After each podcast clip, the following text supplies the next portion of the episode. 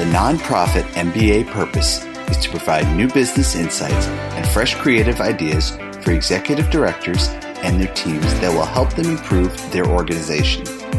Here is your host, Stephen Halasnik. Welcome, everyone. My name is Stephen Halasnik, and I will be your host today for the Nonprofit MBA podcast. I am co founder of Financing Solutions. And for those of you who don't know us, we are actually the leading provider of lines of credit to small nonprofits in the United States. And, you know, having a line of credit, uh, it always had been out of reach for many, many nonprofits. And I know we've been doing this for 11 years, the our company, and it's really the product has taken off. It's you know really helpful for nonprofits to have a line of credit.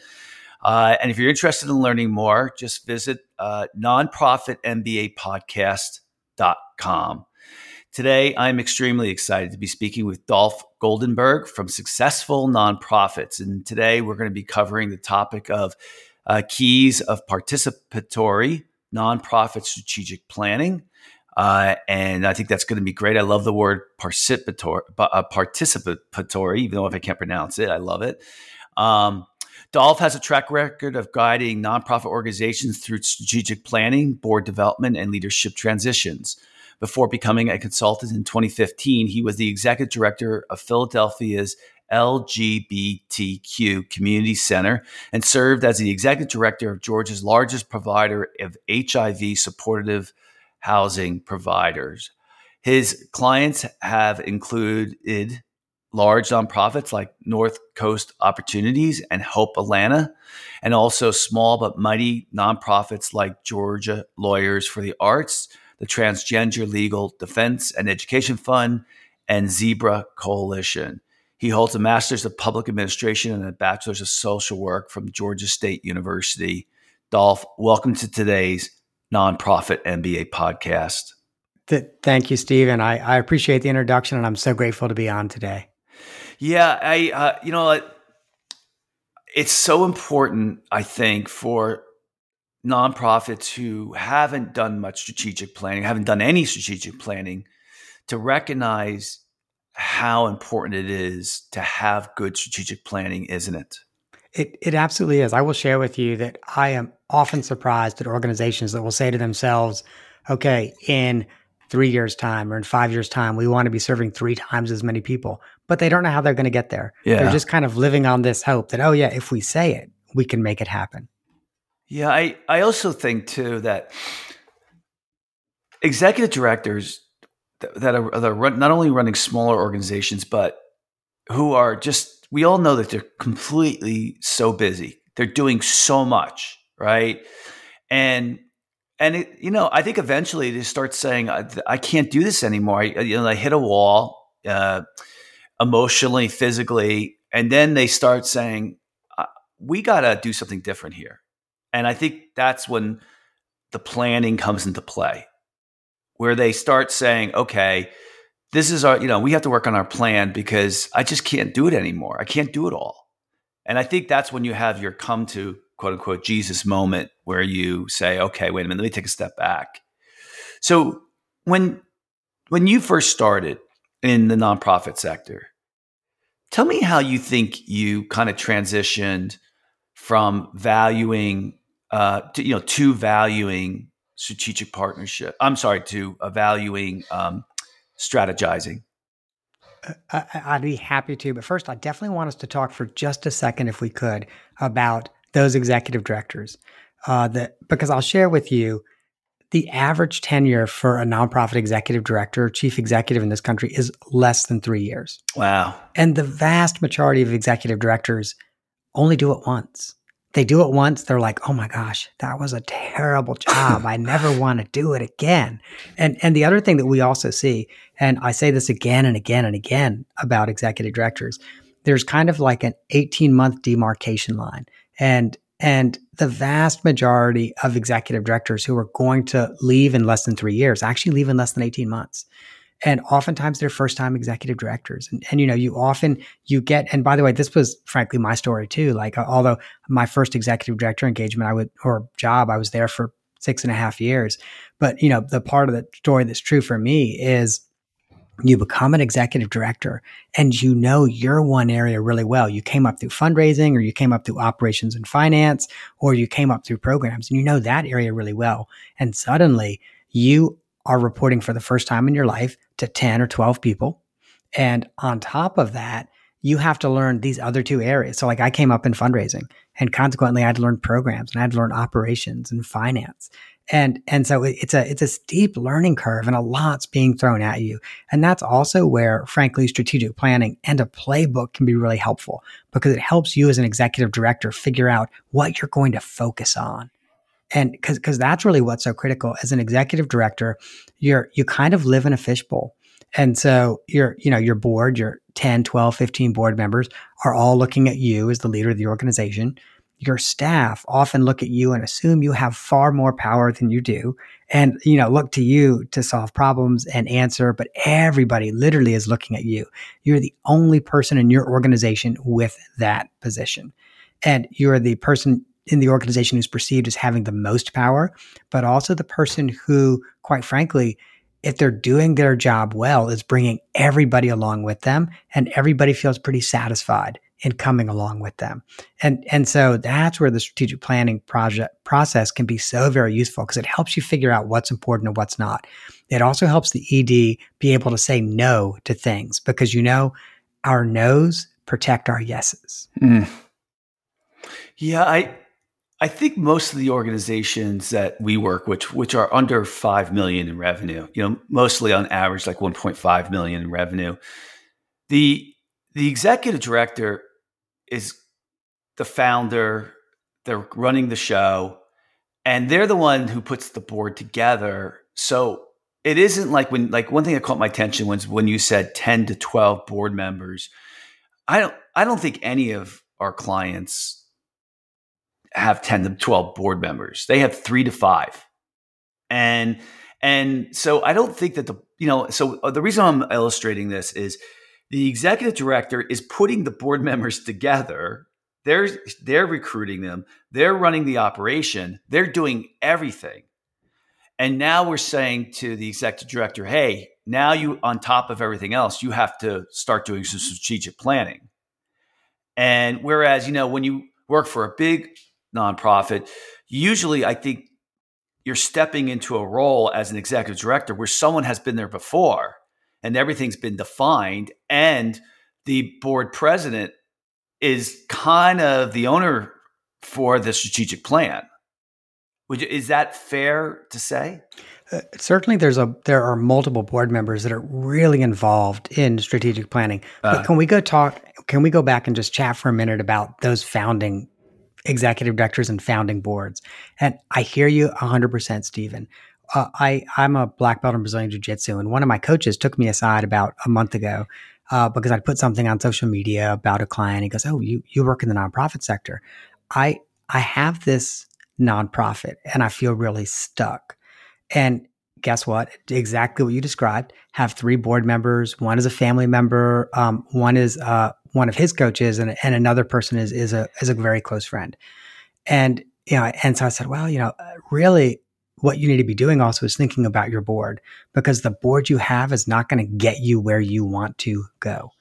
And the other thing I'll, just share with you, I also really quickly kind of looked the organization up, um, had not renewed its state registration, had not filed a 990. And that's what happens often when you have a really small board who does not understand their governance role and a founding executive director with a passion for the mission, but does not understand what it is they're supposed to be doing. And so um, one of the things when we do strategic planning, we always include a board evaluation with that because you've got to have the board that will get you where you want to go. You know, and, and for most organizations, this is true whether you're a $100,000 organization or whether you're a $10 million organization. The board you have today is not the board that will get you to where you want to be in three or five years. Yeah, I think having heard you say that, I think if I, I, I am on the board of a, of a nonprofit, um, and it's a smaller nonprofit, and I am the one who's who is uh, championing the strategic planning because I know how important it is. Um, and I think if I was an executive director, I think I would go out and recruit somebody who has done strategic planning before and say, This is what I need. I need you to help us all put together a strategic plan. That's your role. You know, and and let's face it, when you come to smaller nonprofits, a lot of times they're just looking for a body, right, to fill a board seat. It's just that's the way it is. You you maybe you find someone who's enthusiastic about it. Maybe you find somebody who's a big their biggest donor, you know, and you got it, and they and everyone says, well, I have to have a board, so you know, and then they feel like once they got that seat filled, and they have three people or five people, they're like, okay, I'm good for a year, right? So you know, I, I, I get you, and I, I kind of feel for, uh, you know, I, I think that if I was an executive, uh, do you think it's a good idea what I said, which is if you're an executive director and you don't have anybody who's taken over your strategic planning role and you really don't know how to do it or you don't have the time, uh, you know, to not come up with the plan yourself, but uh, do you think it's a good idea to go find somebody to do that? So I think you've kind of got one or two choices. And, and yes, you've got to find someone to do that. You either find a board member to do that, or you need to go and find a consultant who can help facilitate that process. I will share with you, Stephen, that again and again, I see boards try to do strategic planning on their own, and it's difficult. And the reason is, you know, the consultant is kind of um, the pleasantly persistent reminder. Oh, we need to do this. Oh, yeah, we're going to have a meeting on Tuesday. And most of us in our volunteer roles don't like playing that role, even if we do it professionally. You know, you know, just to be that pleasantly persistent. Oh yeah, yeah. Hey, everyone's got to get their stakeholder interviews done by next Tuesday because we're meeting the Tuesday after that. I, I, will share with you that the way we do strategic planning at, sex, at successful nonprofits is we help the organization put together a work group, and that work group has about eight to nine people on it. And the vast majority of them are going to be board members. And the reason is strategic planning is a core governance duty of your board. Your board has to be involved in strategic planning. Your board gets to set the direction of the organization. That's the way it works. But so the vast majority of your work group, frankly, are just that, your board members. And then you might have, um, you might have, well, first you absolutely have to have your chief executive or executive director. Your executive director might invite one other staff member, maybe the person who they think of as their number two, a, a trusted person who really they work with very closely in house. And then you might have one or two community members. And what I often encourage our clients to think about is to find community members who are potential board members because by the time the process is over with and you know a good strategic planning process uh, we can talk about this in a second. One of the things I did wrong early on in my career was to think that strategic planning was was a half day or full day board retreat. Bada bing, bada boom, you were done, and everything was good. Um, I have since learned that a really good strategic planning process, frankly, takes about six to eight months. But by the time you're done with that strategic planning process, what ends up happening is your board members under that are on the work group, or that those community members that are on the work group, understand your organization in a way that, quite frankly, no one other than maybe the executive director and the CFO would understand the organization. Uh, I I completely agree with you 100. percent I think I think it's a no brainer that sh- they should bring you on board. They should bring you on board as a consultant. If you're gonna if you really want to take your nonprofit seriously, you got to bring on a consultant to to help you facilitate building the strategic plan. And honestly, if you're building the strategic plan, a lot of things will fall into place after that. Having a good board, it'll because you're participatory. There's that word. Everything will work because let's face it, the majority of people on the board aren't experienced people in nonprofits anyway. They're experienced business people, maybe, but that's completely different than running a board, right? And so I think that the, the the consultants, you, you know, in this case, Dolph, you can help facilitate that. And it's it's really not that expensive either. It's just it's your organization in my opinion will grow more if you take the money that you're raising and have a percentage of it going to somebody who knows how to build this strategic plan fair Absolutely. I mean, organizations that plan, and this is true whether we're talking about strategic planning, uh, fundraising planning, organizations that plan have a greater impact. Even if, and I never recommend this, even if they don't look at the plan, they still have a greater impact because they did the work and they kind of have an innate understanding of what their environment looks like and what they need to be doing. Uh, I will share with you part of how we do strategic planning. And this is again, like I've, I've over the last three decades in my nonprofit journey, I've, I've learned a lot about how to lead organizations, how to manage organizations, and how to plan. And you know, and what some consultants will do is they will come in and they'll essentially do their the environmental scan for you. So they'll reach out and they'll call like 20 stakeholders. What we do is we take your work group of eight or nine folks, we'll brainstorm about 100 stakeholders, we'll divide those stakeholders up among the work group members. And by the way, the magic number is two thirds. Only about two thirds of, of each work group member stakeholders say, yes, I want to be interviewed. But for a lot of these stakeholders, again, who are board members, this is the first time they've had conversations with funders, with clients, with organizational partners. And suddenly now, not just in strategic planning, but also in board meetings, when they're sitting around the table and making a key governance decision, they can think, oh, yeah, I remember when I talked to this funder and this was a big issue. Or, oh, yeah, when I talked to this partner, this is an unmet need that we need to be filling. And so it actually makes them not just better in terms of they're helping to plan, but it makes them better at governing your organization. And, and frankly, it's one of the reasons why, well, there's many reasons why organizations should be doing strategic planning every three years, not the least of which is, you know, very few of us have a crystal ball that can see out more than three years. But also, most boards, about a third to half of your board will be gone in three years. And you always want your board to have this innate understanding of the environment in which your organization is operating. Yeah, I, am I'm, uh, I'm going to add to you know, I've been in my own businesses now for over 25 years.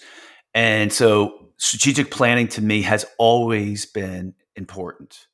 And by the way, I just want everybody to know if if you're if you haven't built a business before, everybody thinks that uh, that business owners have strategic plans.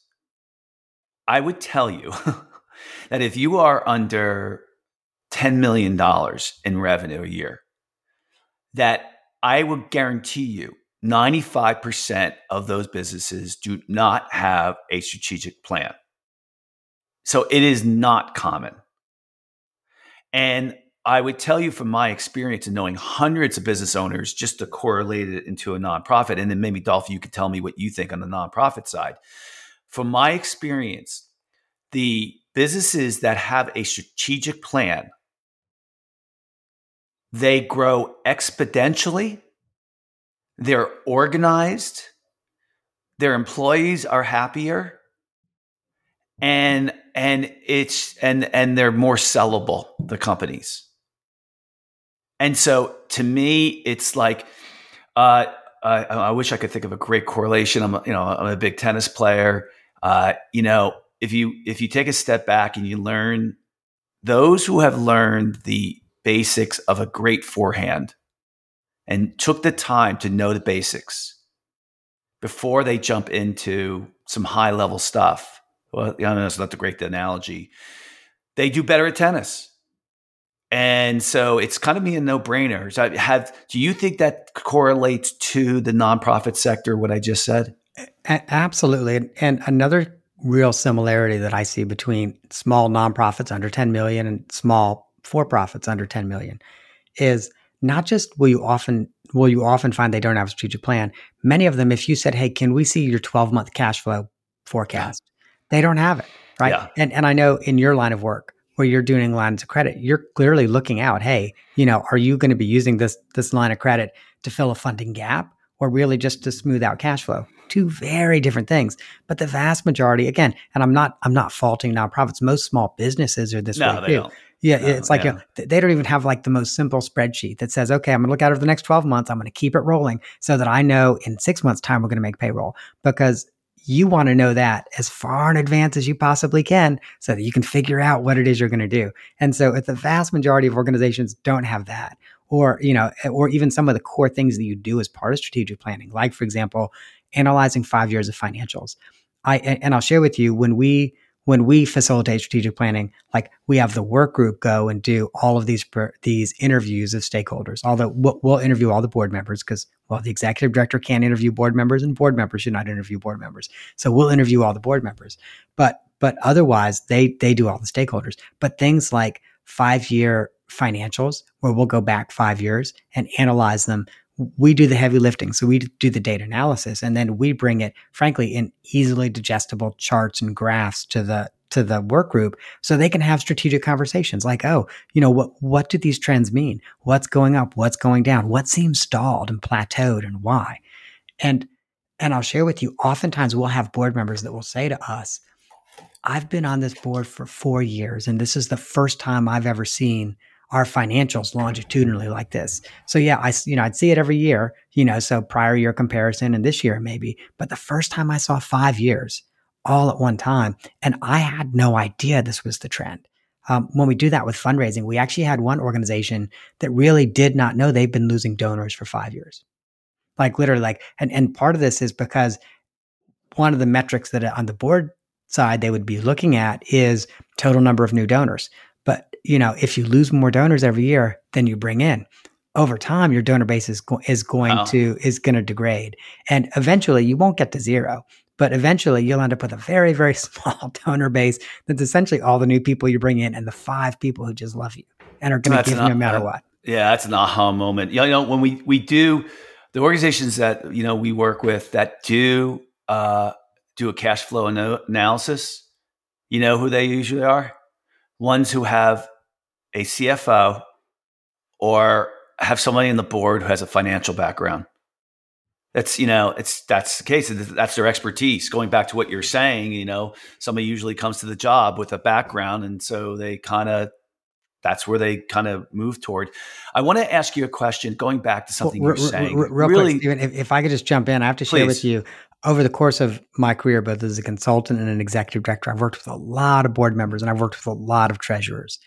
One of the best treasurers that I ever worked with, um, and th- this was in an organization where, and I was the interim there, had a lot of issues with their finance office, and uh, and so one of the best treasurers I ever worked with actually did uh, loan underwriting for a large bank, and so for every single board meeting would take some data and turn it into charts and graphs and would look at this with the board and go, okay, this is what this means. This is how many days of cash we have in the bank. Are you know, like, okay, you know, let's compare this from three years ago. What, you know, what, what, what does our fund balance look like? What does our unrestricted cash on hand look like? So incredibly useful. And it, one of the, one of the reasons I bring that up is, especially for those small organizations. So like a lot of your listeners who are uh, founding executive directors with a three or four person board, you need that person as your treasurer. You need to find someone with that financial yeah. expertise. Sorry. Yeah, I think that's, I just, I just, had to put a promo in. Yeah, I think it's more important than the strategic planning. oh, I yeah. agree with you. You know, um, and anybody will do it. I mean, people are looking, believe me, they're looking to help. They want to use their expertise. Um, so just ask around. Say, hey, do you know somebody who's an accountant or who's in the financial industry who might be willing to come on our board? This is what it requires. And then they come on board and you say, is I need you to apply some financial principles to our board meetings, you know, and simple enough. I, I want to go uh, back to something you said that was really intriguing to me about executive directors, um, um, majority of them lasting, I think you said three years and then they're out, right?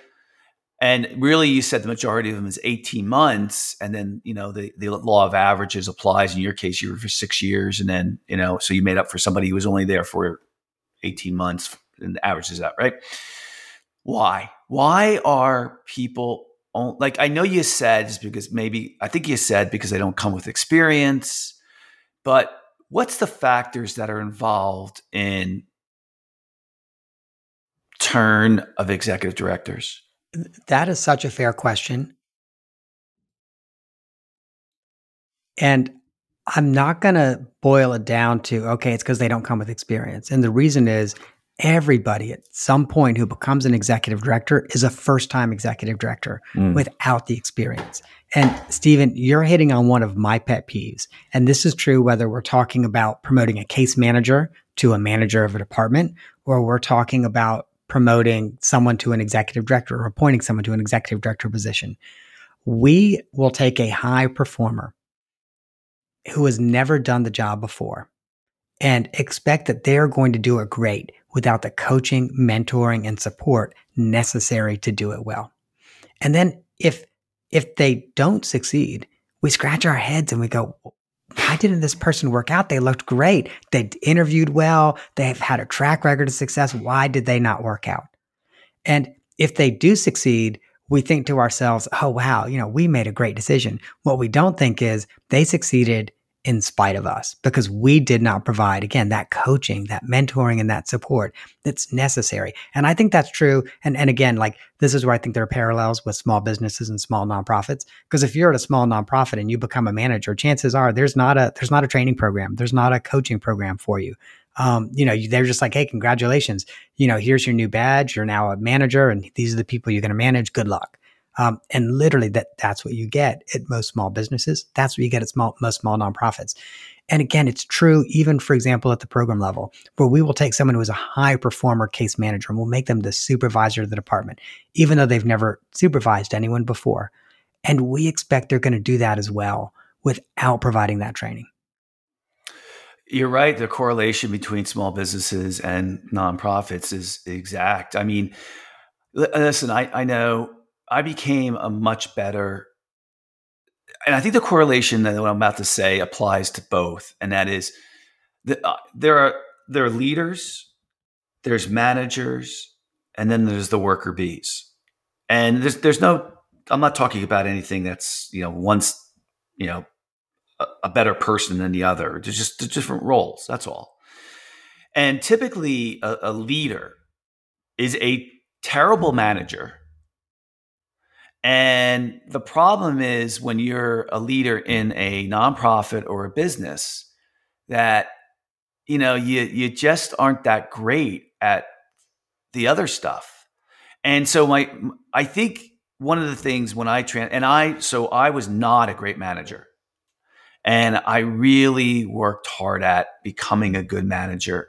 And and one of the things that I did was like I, we dove into I I dove into I say we because I had I, I had a team now and this is a while long time ago how important it was to do everything right from the start to the finish of when you are hiring people to know what your culture is to know what your strategic plan is to know what the job description of the person is going to be doing to how they're going to be measured.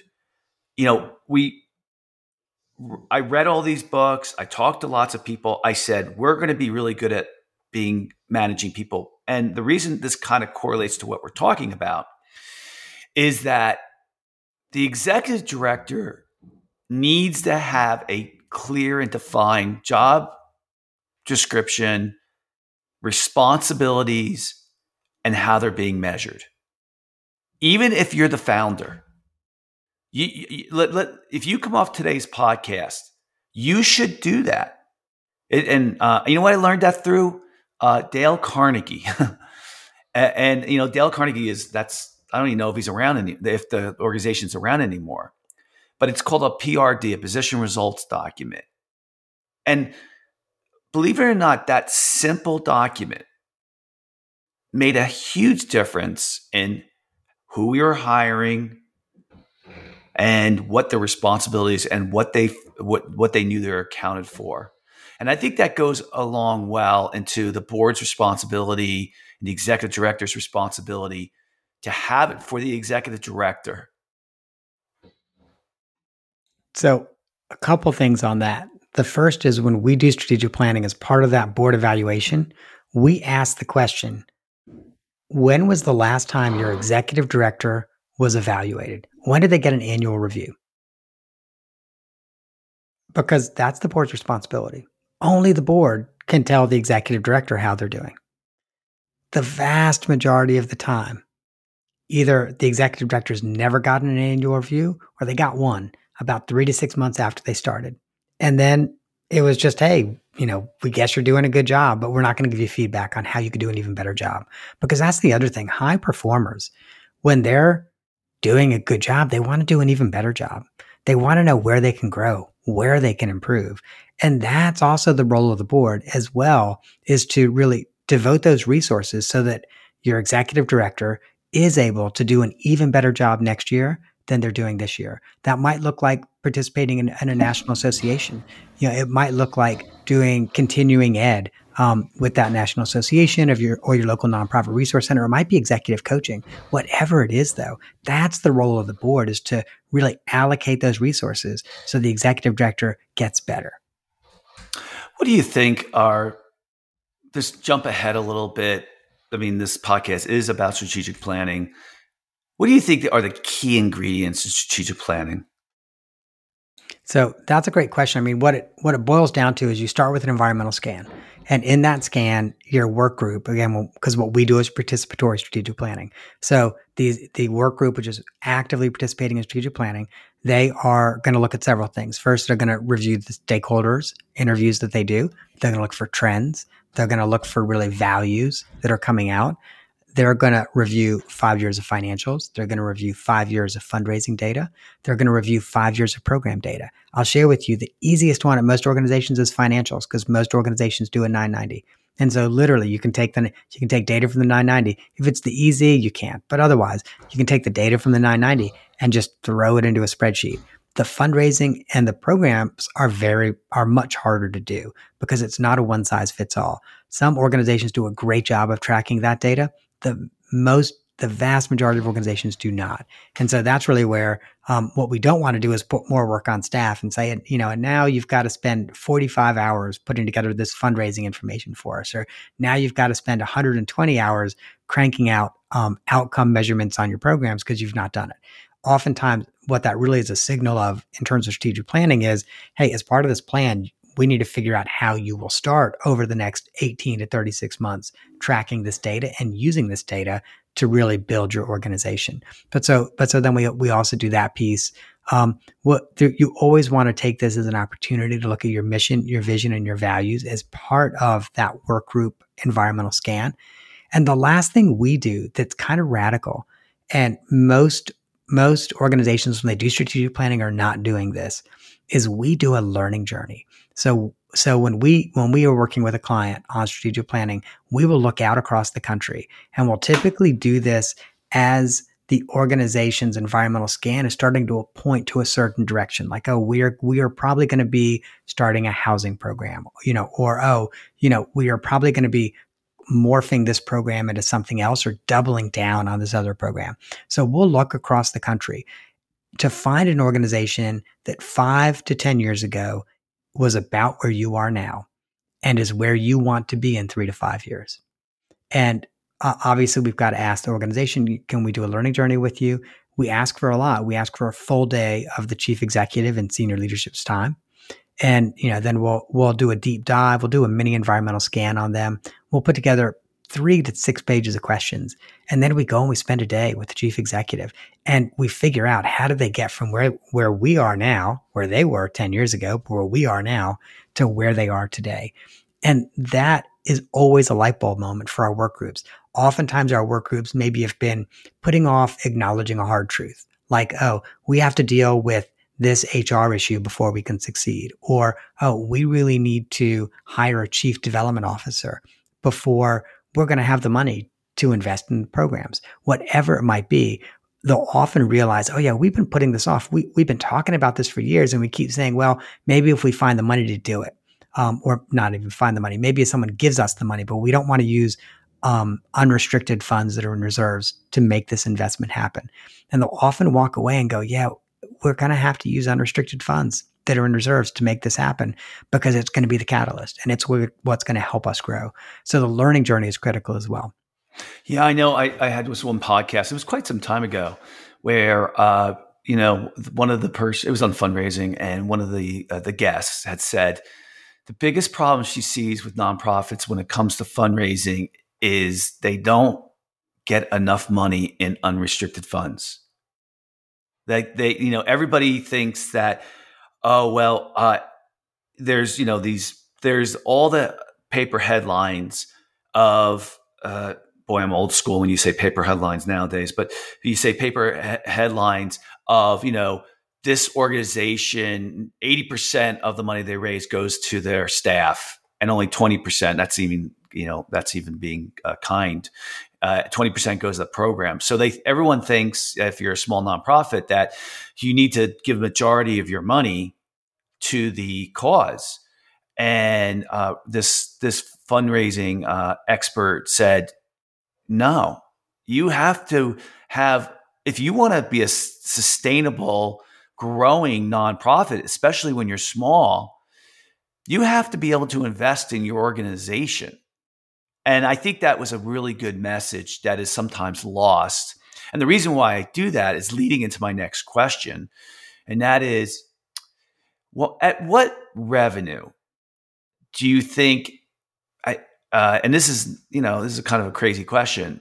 Uh, at what revenue do you think you can afford to bring on a strategic consultant like yourself? Th- that's a great question. I have had, and let me also say, like, we're not the cheapest consultants out there. There are, there are consultants that charge less than us.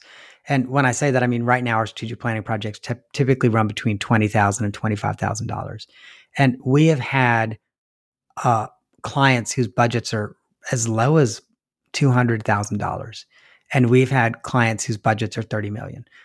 And I will share with you though, those that are 200,000 have found a funder you know so you know th- you know they're not taking 10 to 12% of their gross revenue and paying for strategic planning. But what they do is they find a funder because it's it's frankly kind of a an appealing ask to a funder.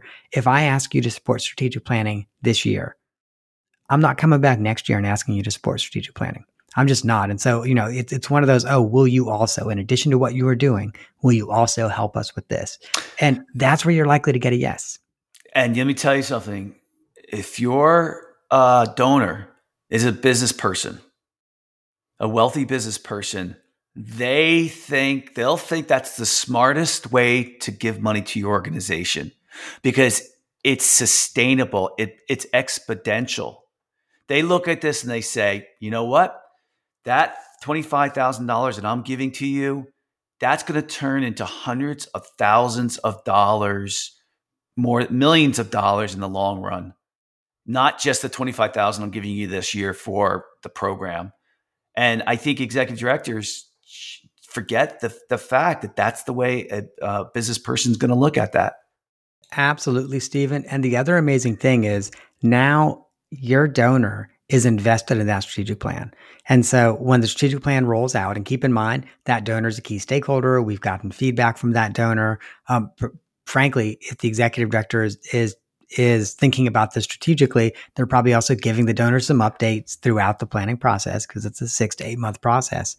But when the final plan rolls out, imagine then you can go back to the donor. Yeah, you said you're only going to ask once for strategic planning, but you can go back and you can say, we really need to invest in a CRM or we really need to invest in a client database. That's year one. Will you help us with that? Or we need to really invest in a CDO. Will you give us half the funding for our CDO? And because they're committed to this plan, they are much more likely to support that than than had you gotten had you used unrestricted funding to pay for your plan and then you show up with this shiny plan oh look at this great plan. Will you fund this? Yeah that's not going to go over as well. Yeah you know and i think there's a has i think you just got to be careful. I think you might say to yourself not only do I want that person to donate that $25,000, but I want them to be on the board and in taking ownership of that strategic initiative. And I think if you pick the wrong person for that, you've just defeated your purpose. So just be careful. You know, you know, I think just, you know, maybe that person might be good as joining the board and and being the strategic planning committee member, but just make sure that they're they're the right person for that role. And Stephen, I agree with you absolutely in that I typically recommend if an individual or even a foundation, but if an individual is funding your planning project, they should not serve on the work group. Yeah, good. Because you because it's just impossible for the work group to not think they have an outsized role. You know, yeah, I think for, it's too big a risk. You're right. I think it's too big a just don't do it. Right. Just right. don't do it. Um, you know, uh, and the other again, you know, what was the topic of this podcast? It was uh, participatory. So participatory is not one person. Right. It's a whole bunch of people. And the reason why that's so important because if that one person leaves and they're doing the majority of the strategic planning, well, you just wasted all the money. And plus you have to get buy-in. Yeah. Right. You have to get buy-in from everybody. Yeah. So. And I'll with you that that's where that buy-in becomes so critical because this work group then um, essentially comes to the board retreat. And as consultants, we'll help put together the slide deck. But the work group, the work group, they're subject matter experts on everything we're talking about now. I mean, it is it is amazing to see, Stephen, because we'll have people who don't think of themselves as finance people who can actually stand up and present financial slides because they understand them. And, you know, like they're not presenting spreadsheets, they're presenting charts and graphs, but they understand the financials. So they understand the programming. And so, and so at the, at the board retreat, that's really where it's the opportunity for the work group to really help the, help the full board feel like they've been on this journey with them, that they understand this data now as well. So that after that relatively brief 90 minute presentation, they can spend the rest of the day really thinking through what will our strategic direction be? What what makes sense for us? And we, will often show up as, as, a work group with some recommendations but this is the board's opportunity to get that buy-in and to say yeah this is the right strategic direction for us. We'll also spend a good little bit of time that day talking about the board because you know I mentioned we do we do this mini board evaluation and this is the opportunity for the board in a breakout session maybe the governance committee or the executive committee to really think through what do we need from our board in terms of skills connections in terms of uh, is there a give get or uh, frankly just you know, are we going to require a certain level of participation committee participation attendance at meetings whatever it might be what do we need from our board so that we can succeed and that's what becomes so powerful. All of that happens at the retreat. And then the incredible thing, Stephen, is following the retreat. I always refer to it as the mad dash then to finish the strategic plan. It, in six to eight weeks is when we then have to really draft it. And this is where we as consultants will often do the drafting and then send it to the work group to review. But but draft the strategic plan that includes three-year goals, annual objectives, quarterly milestones for the first year, as well as, you know, it's funny, we were just talking about that cash flow projection. It's not a cash flow projection, but as well as a three year budget.